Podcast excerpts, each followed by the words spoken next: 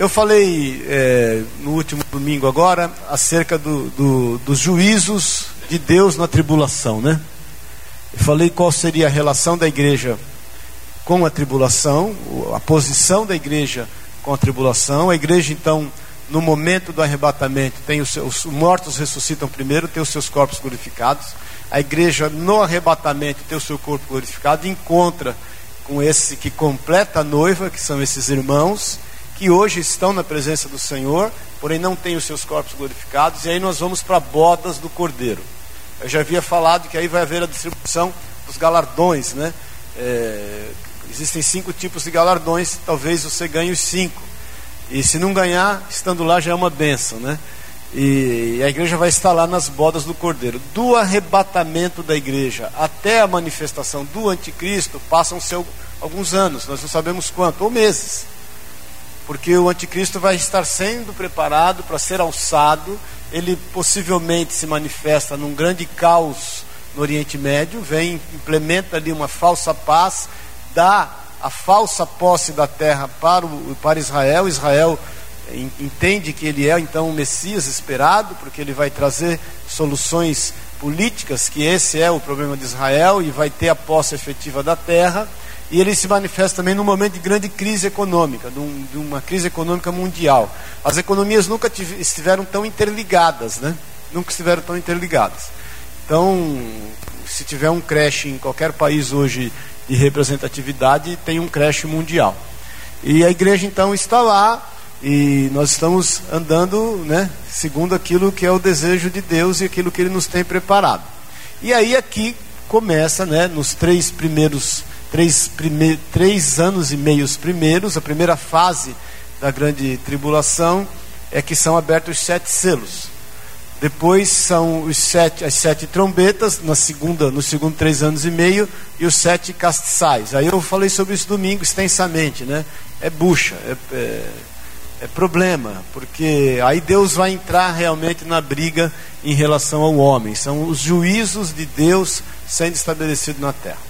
O que eu acho tremendo é que essa visão que o apóstolo João teve, aproximadamente dois mil anos atrás, que foi entre o ano 60 e 70, eh, de lá para cá, eu creio que constantemente irmãos fazem o que nós estamos fazendo. Se assentam em torno da palavra de Deus para poder estudá-la e para poder aguardar o cumprimento de todas as coisas. Isso é o Espírito Santo de Deus que faz em nós. Amém, querido? Então, por isso que é importante a gente conhecer, saber, porque, irmãos, a maior vitória nossa de um cristão é a volta de Jesus. É o cumprimento de todas as coisas. Nós não podemos, a gente não pode, em hipótese alguma, se enraizar nesse mundo. A Bíblia diz que se quiserdes e me ouvirdes, Isaías 1,19, comereis o melhor desta terra. Mas a gente entende que esta terra, que é o, o príncipe deste mundo que a domina, esse, esse mundo que jaz no maligno, ele não pertence a nós. Nós estamos nele e não somos dele. Deus tem proporcionado as coisas boas para que a gente desfrute e tem inclusive preservado esse mundo por conta do sal da terra que está aqui. Esse sal tem preservado ao mundo, mas não é aqui nossa, o nosso lugar, a nossa pátria. Não é isso que tem que fazer com que a nossa vida tenha sentido. O maior sentido da nossa vida é caminhar na direção do cumprimento de todas as coisas de Deus. É nós entendermos que o Senhor vai cumprir toda a sua palavra. Ele tem uma aliança com Israel, ele vai cumprir essa aliança, ele vai dar a posse genuína da terra para Israel, as coisas vão se cumprir, ele tem aliança conosco, que somos a noiva de Cristo, ele vai cumprir sobre nós todas as coisas, mas nós não temos que fazer da nossa a, a motivação da nossa vida as coisas desse mundo. Amém, querido? O que não quer dizer que a gente não vai ter sonhos, não vai ter projetos, não vai ter realizações. Tudo isso nós vamos ter. Tudo isso nós vamos conquistar. Mas o nosso coração não está nisso. Amém? Eu sempre falo, né, quando alguém pergunta é, quanto à minha relação em, em, relação à igreja ou em relação ao trabalho, que são uma certa é uma dicotomia, né? Eu sempre falo, eu vivo disso, que é de vender óculos. É disso que eu vivo e é disso que eu como. Mas eu vivo para isso, que é pregar o Evangelho e estar junto com a igreja. Amém, querido? Então, É para isso que nós vivemos. Nós vivemos daquilo que são as nossas competências, talentos que Deus nos deu para trazer o alimento para nossa casa. Glória a Deus. Isso é bênção e Deus realmente abençoa. Mas não é para isso que a gente vive. Amém? Por isso que nós temos que pregar o Evangelho em tempo e fora de tempo, entendendo que essas coisas estão se cumprindo e que elas vão se cumprir e que a gente tem que arrastar pessoas para os céus, tem que orar, tem que falar do amor de Deus.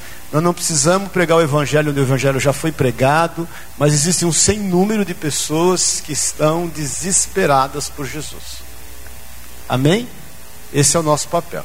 Então, quando a igreja está lá e é aberto, né, o, o, sétimo flagelo e, e, e, o mundo aqui está em polvorosa, eh, eu já falei para você que existe uma trindade maligna, né? Tem o anticristo que se levanta e, e vai ter uma, vai causar uma comoção mundial. Vai haver a besta fera que vai estar arregimentando exércitos. Domingo eu vou dar um resumão cronológico sobre isso vai arregimentar exércitos e um efetivo de aproximadamente, aproximadamente, não, a Bíblia diz de 200 milhões de, de homens, um exército de 10 mil vezes, é, 20 mil vezes 10 mil. Então são 200 milhões, um efetivo de um grande exército, e há também o falso profeta, há um poder eclesiástico, é esse que eu quero entrar hoje. Há um, um poder eclesiástico, uma meretriz, um, um, uma malignidade que se faz de noiva de Cristo. Sai a enganar as pessoas. A gente sabe a força que a religiosidade sempre exerceu, inclusive sobre o Estado. Há um tempo só para cá que o Estado foi se desligando disso, da força do poder eclesiástico. E a gente entende que esse poder eclesiástico vai voltar, porque essa, essa malignidade vai fazer sinais, vão fazer prodígios, vai fazer maravilhas, e as pessoas vão se encantar. Por isso que a gente nunca deve se impressionar por milagres. Há homens que chamam para si a responsabilidade acerca do milagre. Quando há milagre e genuíno, ele vem do Senhor e a ele deve ser toda a honra e toda a glória. Amém, querido? Se milagre fizesse, é, é, gerasse fé na vida de alguém, o povo de Israel ia andar de joelho o dia inteiro. Porque não existe um povo que viu mais milagres do que ele. Então o que gera fé é a palavra, não é isso? A fé vem pelo ouvir e o ouvir a palavra de Deus. Milagre é bom, edifica a vida, acontece, estão disponíveis os milagres, mas não é isso que nos aproxima do Senhor. É ao contrário. É por estarmos próximos do Senhor que vivemos os milagres genuínos. Amém? Então os povos sedentos vão ver essa meretriz ser levantada. Abre aí, por favor, em Apocalipse, no capítulo 17. Vai falar um pouco dessa meretriz. Eu vou falar sobre dois assuntos hoje, rapidamente até: o julgamento da meretriz e o Amargedon. Então, diz aqui no versículo 1: Veio um dos sete anjos que tem as sete taças e falou comigo, dizendo: Vem e mostrar-te-ei o julgamento da grande meretriz que se acha sentada sobre muitas águas. Toda conotação de águas na palavra de Deus, ela indica um número muito grande de pessoas. Então a gente vê um poder eclesiástico que tem sob o seu domínio bilhões de pessoas que estão totalmente voltadas a ela.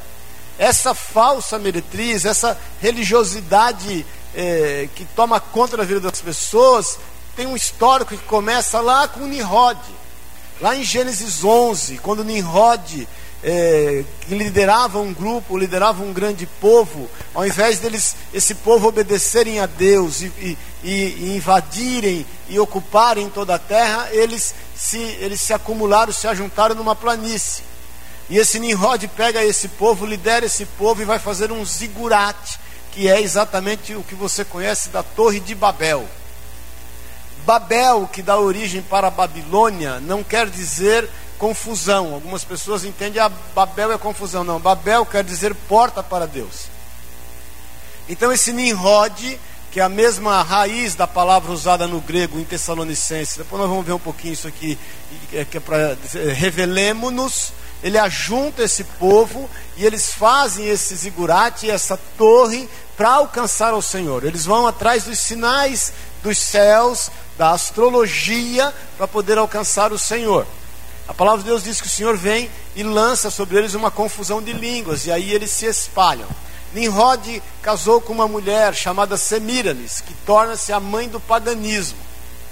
Eles tiveram um filho chamado Tamuz. A partir desse filho chamado Tamuz, começou a adoração a mãe e filho, e ao, ao, ao, ao T de Tamuz, que simula uma cruz, né? Então, cuidado com essa questão de adoração, de adoração à cruz. Cruz é sinal de maldição. A cruz faz com que a gente, não sou contra as pessoas usarem cruz, só sou contra as pessoas adorarem a cruz. Cruz é maldição. A Bíblia diz que maldito é aquele que for para o madeiro. Jesus se fez maldição por nós. Mas a adoração a essa questão de filho e a questão de mãe começa com Semíramis e com Tamuz. Havia uma lenda de que esse Tamuz eh, foi morto por um javali e ressuscitou depois de um período, talvez também falaram e inventaram três dias, e ele se torna o príncipe das águas. Por isso que você vê algumas vestimentas religiosas com o aspecto de uma cabeça de peixe até hoje. Não sei se você já reparou isso.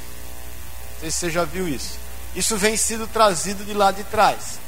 Então, esse poder eclesiástico e essa meretriz que vai se apresentar pelo comando desse, desse falso profeta, ele vai render ao anticristo toda a honra e toda a glória.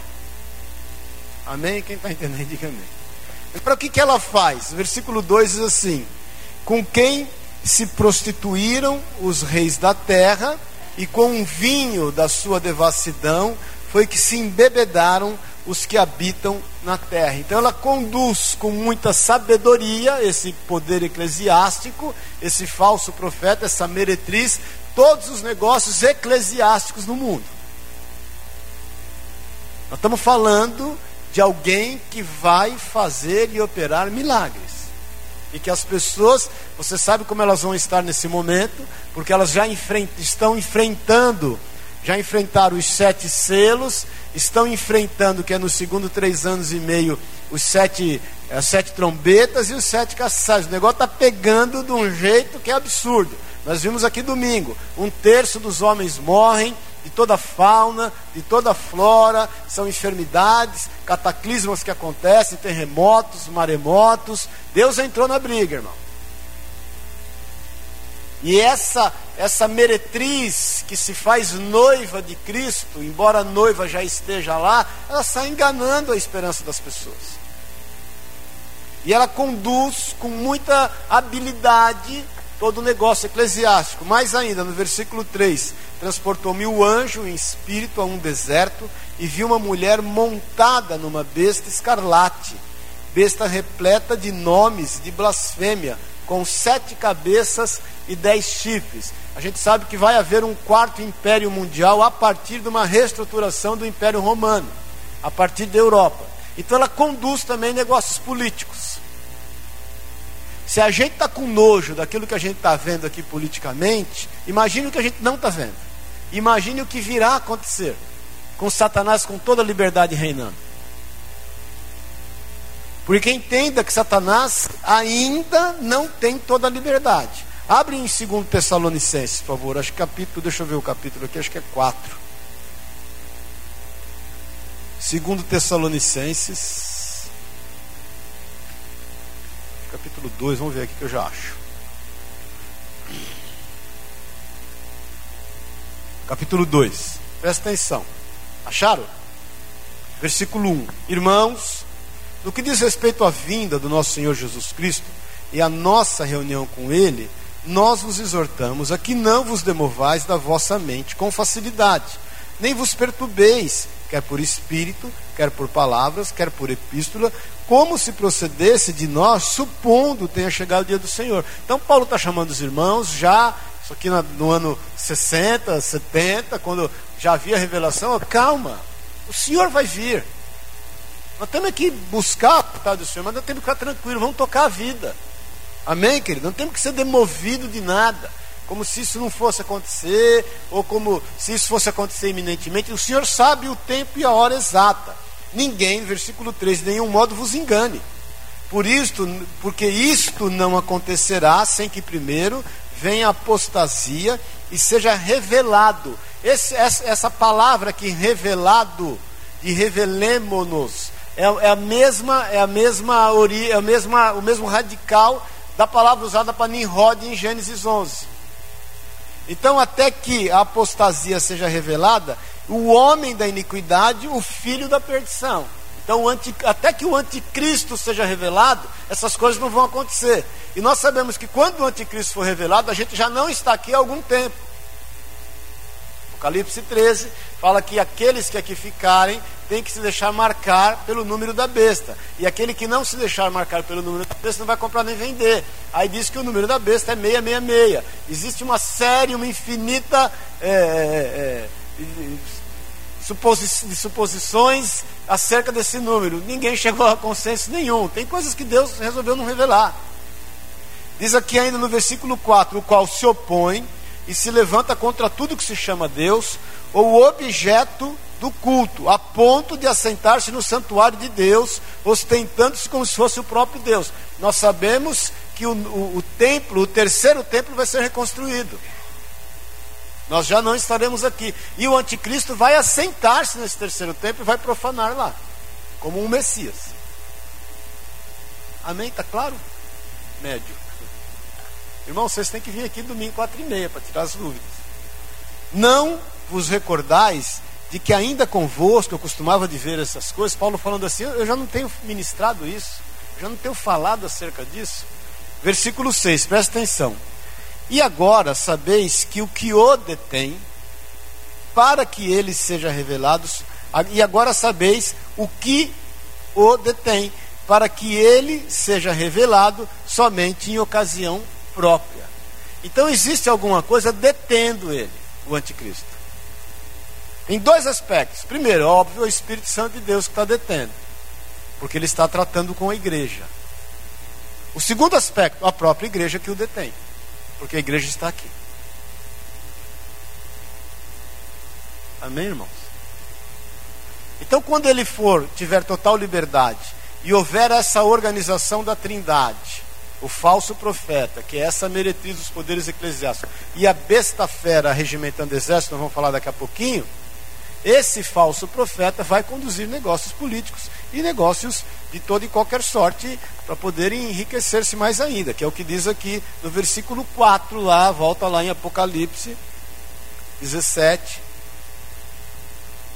Achava-se a mulher vestida de púrpura e de escarlate. Púrpura e escarlate eram os materiais mais nobres na época que João foi tomado pelo Espírito de Deus aqui e teve essa revelação, adornada de ouro, de pedras preciosas e de, pedro, e de pérolas, tendo na mão um cálice de ouro transbordante de abominações e com as imundícias das prostituições. Então, é uma organização mundial, que nós vamos ver aqui, rica e influente. Quando a gente lê lá na, na, acerca do, do, do, do, desenvolvimento da igreja nesse tempo, que são as, as primeiras cartas, as cartas às sete igrejas, eu falei para vocês domingo, Apocalipse, para você entender, tem algumas divisões. De Apocalipse 1 a 3 é o desenvolvimento da igreja na presente era, que fala das sete cartas. Nessa, quando você chega nas duas últimas cartas, que é a carta de Filadélfia e a carta à igreja de Laodiceia, você vê que o Senhor fala no versículo 10 do capítulo 3 que ele vai poupar aquela igreja de Filadélfia dos dias maus. A igreja de Laodiceia, que é contemporânea com Filadélfia, eu tenho a impressão que vocês não estão entendendo nada. Quem está entendendo aqui, diga Hã? Fechando a conta um pouco aí. Essa igreja, que é a igreja de Laodiceia, é uma igreja institucionalmente rica e forte e politicamente influente. Amém, irmãos? Eu já conversei com muito irmão político. Muitos já me pediram apoio. Quando a nossa igreja lá em Pouso Alegre, era um, um Deus nos acuda. Porque era uma igreja de representatividade grande na cidade, fazia fila. irmãos que batiam no peito, dizendo que eles eram a salvação da cidade. Eu sempre falei, irmãos, não se envolvam. Você já tem um ministério, você já é ministro. Para que, que você vai se envolver com as coisas desse mundo? Isso aí você não vai conseguir mudar. Eu fiz uma reunião na nossa igreja uma vez, logo que a gente começou o ministério, havia na cidade 24 candidatos a prefeito. 24 candidatos a prefeito. Não, perdão, a vereador. De várias igrejas. Aí eu fiz uma reunião na nossa igreja lá, todo ingênuo, chamei os irmãos, alguns pastores inclusive. A gente fazia, tinha um conselho de pastores forte lá, a gente tinha umas reuniões a cada 15 dias, era bem legal. Irmãos, deixa eu falar uma coisa para vocês que eu sinto aqui. Vamos escolher dos 24, dois. Para a gente, quem sabe, fazer um. E vou falar: esse um não vai conseguir fazer nada, mas nós vamos orar por você. Quase me mataram. Mas me mataram. Porque é o fim do mundo, porque um batia no peito, foi Deus que me chamou. Nunca esqueça, irmão, foi Deus que me chamou. Eu, eu me senti apedrejado. E eu sei que depois no final da reunião eu falei, irmãos, eu não sou profeta aqui acerca disso, mas vou dizer uma coisa para vocês, não vai entrar um. Não é nem por questão espiritual, porque a, a, aquele que, que não fala a mesma língua não, não consegue ir para lugar nenhum. Não entrou nenhum. Depois da nossa igreja, isso já na igreja, a gente teve 14 candidatos a vereador dentro da igreja. Você imagina uma igreja de 300 pessoas com 14 candidatos a vereador. Era, eu, eu vim de púlpito um dia, Marcelinho, e falei o seguinte: se eu ver um irmão distribuir um santinho aqui no raio de um quilômetro da igreja, eu nunca excluí ninguém da igreja, eu vou excluir de púlpito. Se eu ver um irmão usando uma camiseta aqui de um partido, eu vou excluir da igreja, porque nós não nos envolvemos com isso. Eu já vi muitos irmãos dizerem acerca disso. Ah, as árvores do campo buscaram um líder para si. Como não tinham líder nenhum, foram para a espinheira. Porque as pessoas, deturpando a palavra de Deus, heresia pura. Então, mais uma vez eu te falo, eu não sou contra, nós não somos contra, a gente não é apolítico. Porque quem é apolítico já tem uma tendência política. Mas a gente não se envolve com as coisas desse mundo. Eu sempre falei, se tiver algum irmão que queira seguir essa carreira, nós estamos aqui para apoiá-lo, para orar por ele, mas não estamos aqui para pedir voto. Porque se Deus quiser colocá-lo lá, ele o coloca. Entendendo que se ele for para lá, ele vai enfrentar uma barreira. Eu conheço irmãos sérios que foram, foram eleitos outros foram secretários, mas não aguentou três meses, entregado. E outros não quiseram se reeleger. Então, esse, esse falso profeta que lidera e que, que, faz e organiza mundialmente questões eclesiásticas, questões políticas e questões comerciais, enriquece e impressiona cada vez mais as pessoas. Amém, querido? Paz Senhor. Isso tudo que a gente vê hoje, irmãos, é só um prenúncio daquilo que vai acontecer com liberdade para Satanás. Só um prenúncio. Você imagine o, o trem correndo solto, o Espírito de Deus sendo retirado, a igreja não estando aqui. Daí que você tem que entender o valor da tua intercessão, da tua oração. Muita coisa não acontece porque nós estamos orando, irmão. Tem um povo fiel aqui orando.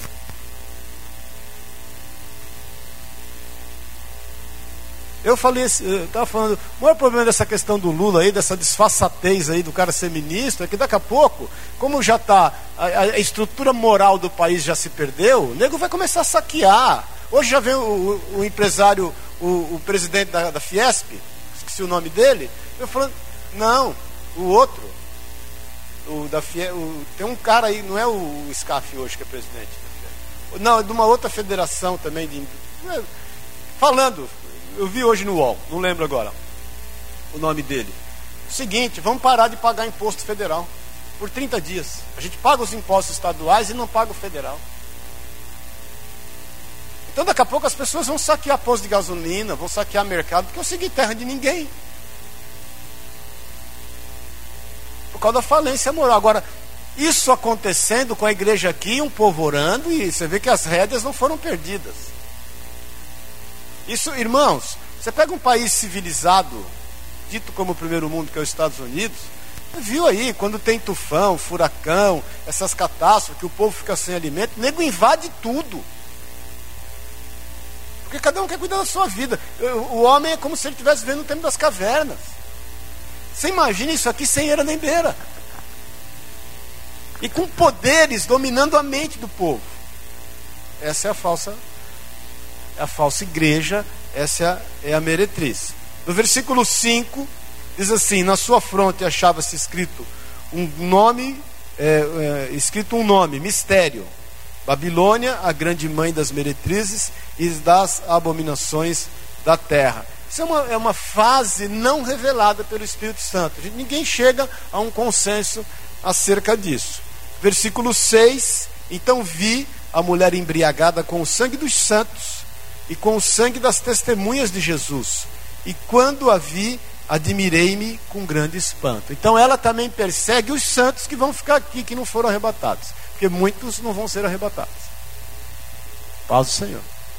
E que vão conservar a sua fé no Senhor, que não vão se deixar marcar. Esses vão ser perseguidos por esse poder eclesiástico e vão ser mortos. Amém, irmãos? Paz do Senhor. Então, é um, é um, esse sistema religioso que vai ter domínio em todo o poder civil, vai ter poder em todo o meio civil. Amém? O negócio começa a pegar no versículo 15.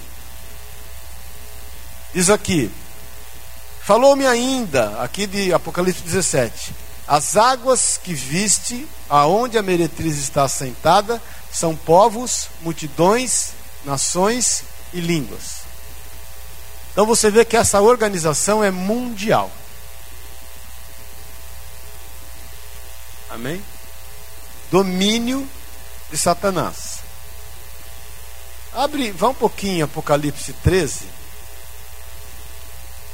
versículo 14. Diz assim: Seduz os que habitam sobre a terra, por causa dos sinais que lhe foi dado executar diante da besta, dizendo aos que habitam sobre a terra que façam uma imagem à besta, aquela que ferida a espada sobreviveu. E foi-lhe dado comunicar fôlego à imagem da besta, para que não só a imagem falasse, como também, como ainda fizesse morrer quantos não adorassem a, imagem, a imagem da besta. Aqueles que não se entregaram a isso vão ser perseguidos e mortos. A todos os pequenos e os grandes, os ricos e os pobres, os livres e os escravos, faz que lhes seja dada certa marca sobre a mão direita ou sobre a fronte para que ninguém possa comprar ou vender, senão aquele que tem a marca, o nome da besta ou o número do seu nome. Aqui está a sabedoria. Aquele que tem entendimento, calcule o número da besta, pois é número de homem. Ora, esse é o número 666. A gente sabe que o homem foi formado no sexto dia. Amém, irmão? Então é, é isso, é esse o cenário que vai estar. Só que acontece algo. Um versículo volta lá em, em Apocalipse 17, no versículo 17. Diz assim: Porque em seus corações incutiu Deus que realizem o seu pensamento, é, que realize o seu pensamento, o executem a uma e deem à besta o reino que possuem, até que se cumpram as palavras de Deus. A mulher que viste é a grande cidade que domina sobre os reis da terra. Versículo 1 do capítulo 18. Depois destas coisas, vi descer do céu outro anjo, que tinha grande autoridade, e a terra se iluminou com a sua glória. Então exclamou com potente voz, dizendo: Caiu, caiu a grande Babilônia e se tornou morada de demônios, covil de toda espécie de espírito imundo e esconderijo de todo gênero e ave imunda detestável. Vai no Apocalipse 19, por favor. Versículo 5. Saiu uma voz do trono exclamando: Dai louvores ao nosso Deus, todos os seus servos, os que temeis, os pequenos e os grandes. Então ouvi uma, como voz de numerosa multidão, como de muitas águas e como de fortes trovões, dizendo: Aleluia, pois reina o Senhor nosso Deus Todo-Poderoso. Alegremos-nos, exultemos e demonstremos-lhe a glória, é, porque são chegadas as bodas do cordeiro, cuja esposa a si mesmo já se ataviou pois lhe foi dado vestir-se de linho finíssimo e resplandecente e puro. Então a igreja está nas bodas do cordeiro. O Senhor permite que aquele anjo que veio iluminando toda a terra faz com que a besta fera, que é aquela do exército arregimentado, vem e consuma essa, essa besta do falso profeta. Quando domingo eu te falar da cronologia, isso aí vai encaixar mais fácil. Paz do Senhor, amém?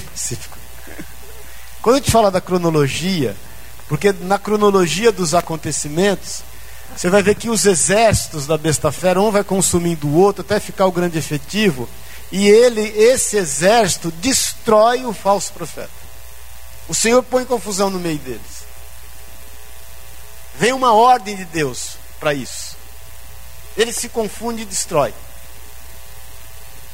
Quando Deus, quando Jesus volta, eu vou falar sobre isso domingo também, Satanás é preso. O anticristo é preso por mil anos. A besta fera e o falso profeta já são lançados no lago do fogo e enxofre. O Senhor quebra a hegemonia da Trindade. Irmãos, mais uma vez, só para te repetir. Isso porque Deus quer cumprir a sua aliança com Israel. Amém? Quando esse cenário estiver pronto, nós já estamos terminando, falar rapidamente do Armagedon, vai haver o Armagedon, que é a grande campanha contra Israel. Porque essa besta fera, que é regimento exércitos, vem, destrói esse poder eclesiástico, e eles se ajuntam todos para caminhar para Israel. E eles vão se encontrar no vale do, de Megido. Amém, querido? Amém? Está 15 quilômetros de Nazaré. É a planície de Esdrelon, que é um lugar de grandes batalhas. Essa planície de Esdrelon foi, foi, foi conquistada muito pelo povo árabe, pelo povo palestino. Israel conquistou. Hoje ela é totalmente tomada por Israel. Israel a conquistou. Hoje é um lugar onde tem muitos kibbutz, que Israel domina, e é ali que vai ser a grande batalha. Então, entenda que é um grande efetivo. Israel está lá, escondido nesse canto, porque a falsa paz foi quebrada, a falsa aliança foi desfeita, isso tudo está acontecendo, e Israel está cada vez mais acuado. E eles vão ficar exatamente no lugar onde eles têm mais preponderância. Todo o seu exército. Amém, irmão? Se resguardando ali vem esse grande exército, liderado pela besta fera e pelo anticristo, para detonar Israel, para passar por cima de Israel. Nesse lugar, aqui não dá para ver todos os versículos, Débora e Baraque derrotaram os cananeus. Nesse mesmo lugar, Gideão derrotou os midianitas. Nesse mesmo lugar, Saul foi morto na batalha contra os filisteus. Nesse mesmo lugar, Acasias foi morto por Jeú. Nesse mesmo lugar, Josias foi morto na invasão dos egípcios. Ele é o local escolhido para o acampamento da grande batalha. Mas, desde Nabucodonosor até Napoleão, Napoleão Bonaparte, na marcha do Egito, Napoleão Bonaparte fez uma marcha do Egito para a Síria e guerrearam nesse mesmo lugar. Todo o cenário de uma grande guerra está ali. Entenda que muita coisa já aconteceu. Chuva de meteorito, bucha para tudo quanto é lado, mas estão caminhando contra Israel. Amém? Toda semana tribulacional vai convergir para isso. É daí, que é o que eu vou falar domingo, que Jesus volta. Porque o advento do fim dos tempos, a, a questão do fim dos tempos se dá em dois adventos. O primeiro advento qual é? Quem se lembra? Hã? Paz do Senhor. O arrebatamento da igreja. Esse é primeiro advento. A igreja é arrebatada, tem todos esses acontecimentos. Nós precisamos falar sobre isso mais uns 80 anos. Não é isso? É que na minha cabeça é muito já fechado, né? Isso tudo. Eu, eu sei que não é fácil. Mas depois do arrebatamento da igreja, todos esses fatos acontecem. Quando chega no Amargedon, aí Jesus vem, como os discípulos entendiam que viriam naquele momento que viria naquele momento. Os discípulos entendiam que a entrada de Jesus em Jerusalém, quando ele entra ovacionado por lá, ele ia dar o domínio a Israel e a terra para Israel. Jesus volta para fazer aquilo que eles pensavam que era lá atrás. Paz o Senhor. Simplifica um pouco. Entenda o seguinte: todos esses acontecimentos vão ser em função de um cumprimento da promessa de Deus para Israel, das alianças que nós estudamos. Amém? Alianças que não foram cumpridas, incondicionais e atemporais. O Senhor tem um tratamento, quando Ele acabou de tratar com a sua noiva, Ele retira essa noiva e entra com ela nas bodas. Aí acontece tudo isso que nós estamos falando aqui. Quando, quando há toda a cena armada lá no Vale de Esdrelon, lá no, no Megido, para poder destituir Israel de uma vez por todas, Jesus volta. E quem volta com ele? Quem? Quem? Quem? Quem? Nós, a igreja. A igreja volta com ele. Como é que você vai estar? Adornado. No mínimo você vai ter uma coroa de ouro na cabeça. Com vestes brancas, com o corpo glorificado. Como vai ser aqui? Depois eu vou falar domingo sobre a volta de Jesus, milênio e tempos eternos. Até eu tô, eu tô querendo, irmão, nós vamos reduzir. Em vez de acabar dia 31 de março, vou terminar domingo, porque o povo não aguenta não. Vou dar um resumão, vou terminar domingo, porque o outro domingo é Páscoa.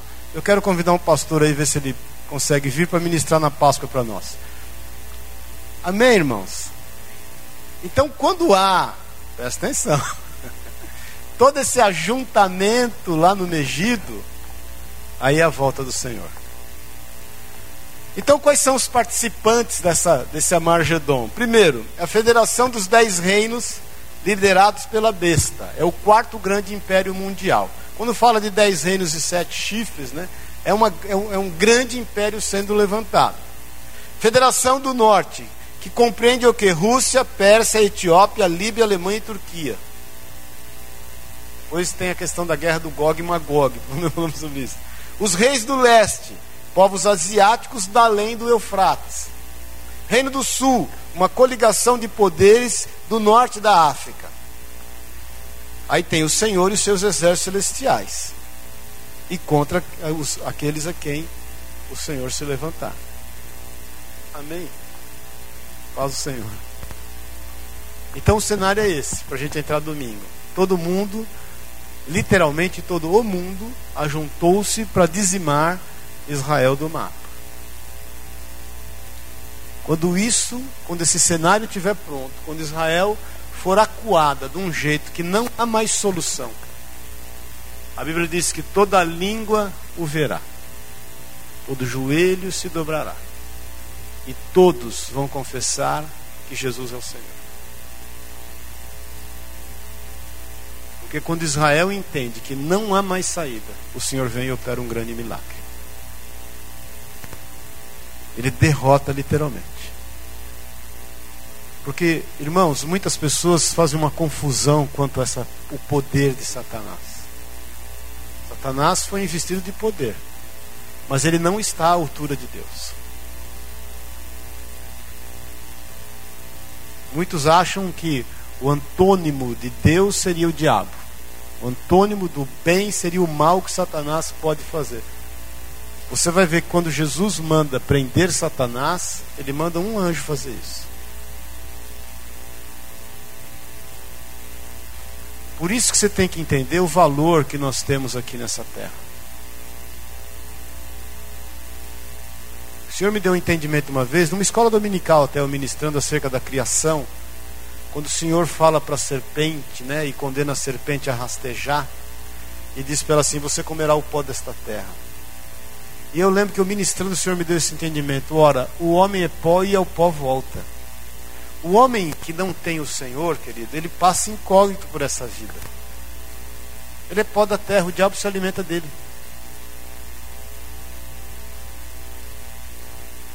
Amém, irmãos? Nós temos que entender o nosso papel. Nós temos que entender a importância que nós temos. Ela é tão grande que o Senhor tem preservado ainda todas as coisas. Amém? Amém, irmãos? Vamos orar aí? Tudo bem lá, Gina? Como é que está lá? Como estava falando agora, não?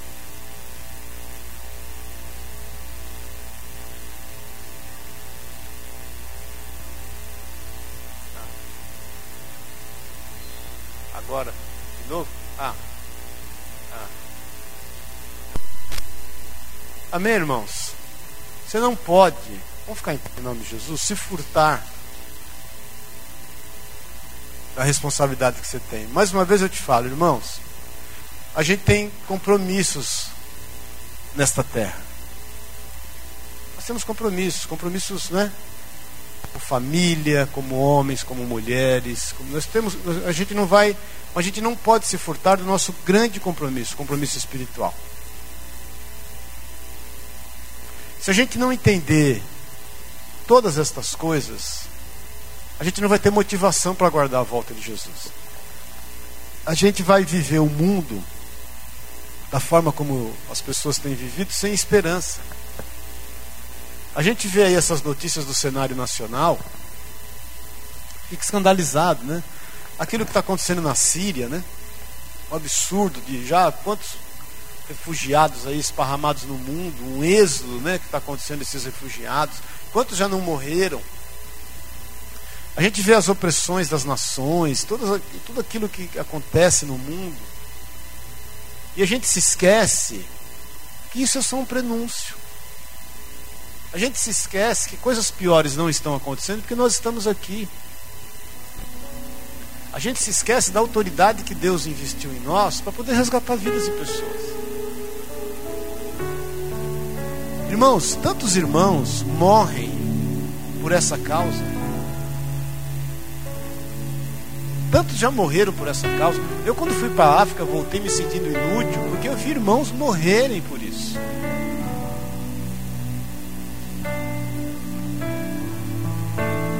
Quantos missionários morrem nas estradas de acidente, saindo de uma aldeia para outra para proclamar o Evangelho?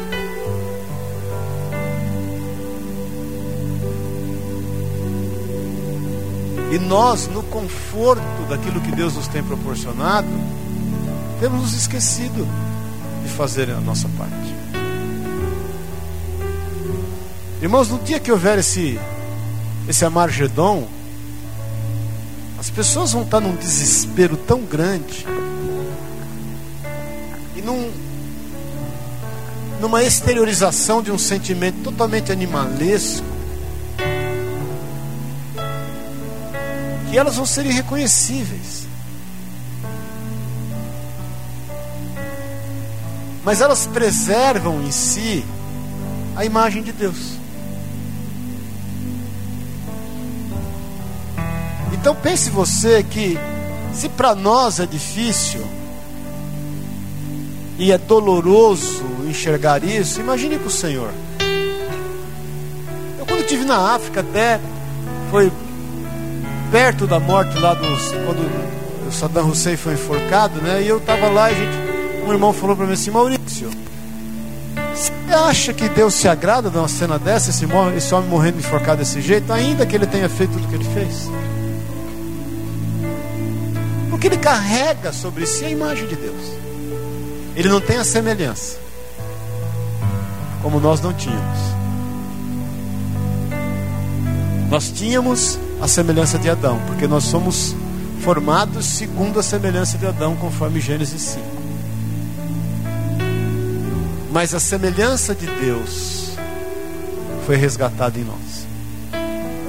Hoje nós somos imagem e semelhança do Senhor. E o que fazemos com isso? O que é que tem ofuscado essa semelhança? Por isso que a gente está estudando aqui, eu me senti na obrigação de a gente falar sobre isso, porque o negócio vai pegar, irmãos, e a gente tem que entender a nossa. Já tem tempo que eu ministro sobre isso. Esse estudinho aqui tem no mínimo 10 anos.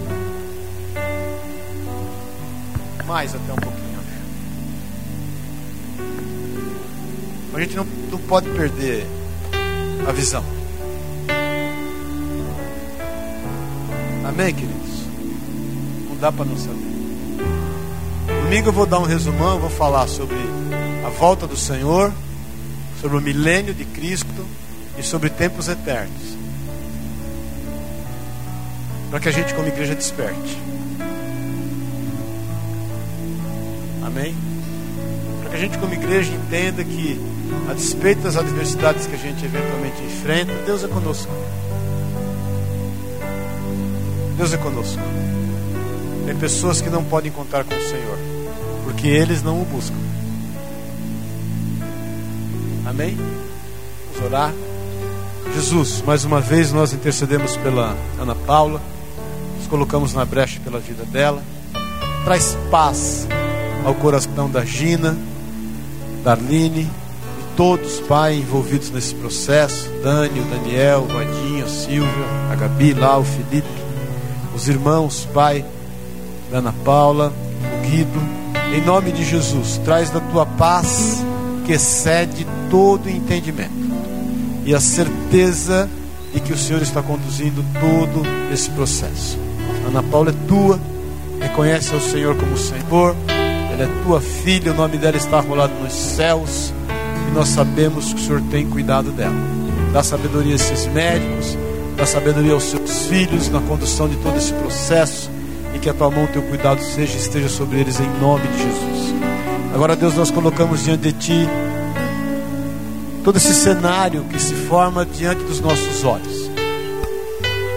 Sabemos, Deus, que o Senhor, cumpridor dessas alianças, vai fazer com que nós estejamos participando desse momento.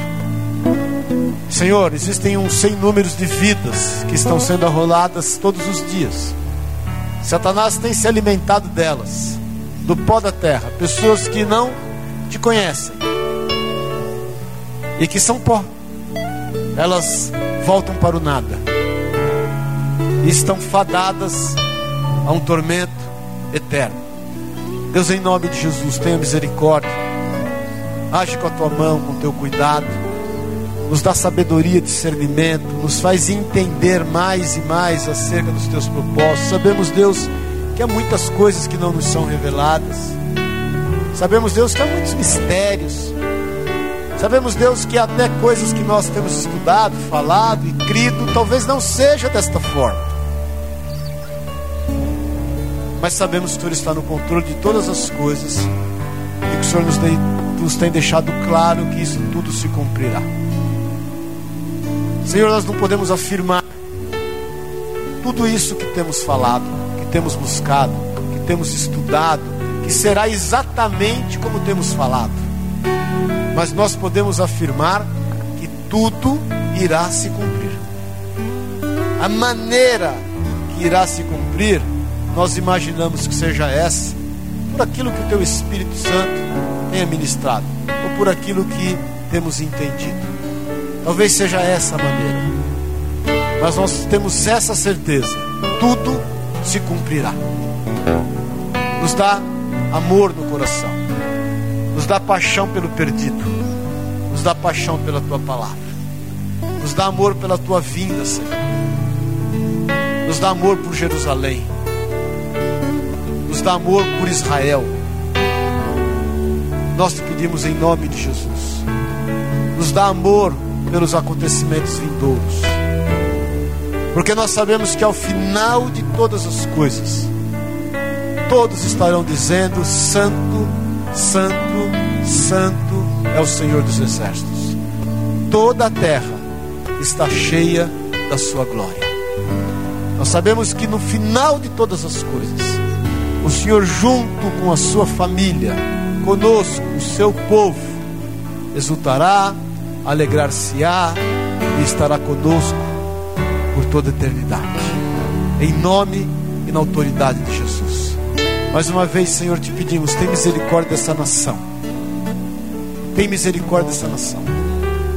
Tem misericórdia daqueles que têm feito, Pai, deste momento que o Brasil tem enfrentado tem feito disso a resposta para sua revolta, tem feito disso a resposta para suas frustrações, tem feito disso a resposta para poder, Pai, externar a insensatez que está na sua alma. Tem misericórdia, Pai. A tua palavra diz que se o seu povo se humilhar, se arrepender dos seus maus caminhos, se converter, buscar a tua face, Pai, com a cara na, no pó. O Senhor dos céus ouvirá o seu clamor irá sarar a terra. Nós te pedimos, como tua igreja que aqui estamos, sara esta terra, cuida dela. É aqui que nós estamos e é aqui que nós estaremos junto com os nossos amados, os nossos filhos, netos, bisnetos, até a tua volta. Por isso, Deus cura, sara, transforma e restaura. Porque após Deus, o Senhor nos retirar daqui, nós sabemos que os dias serão maus. É o que nós te pedimos, declaramos e cremos. Em teu santo e poderoso nome, Jesus. Amém e amém. Amém? Glória a Deus. Então, irmãos, domingo, quatro e meia, eu estou aqui. Se não vier ninguém, eu estou aqui. Se você quiser tirar alguma dúvida, conversar acerca disso, estamos juntos.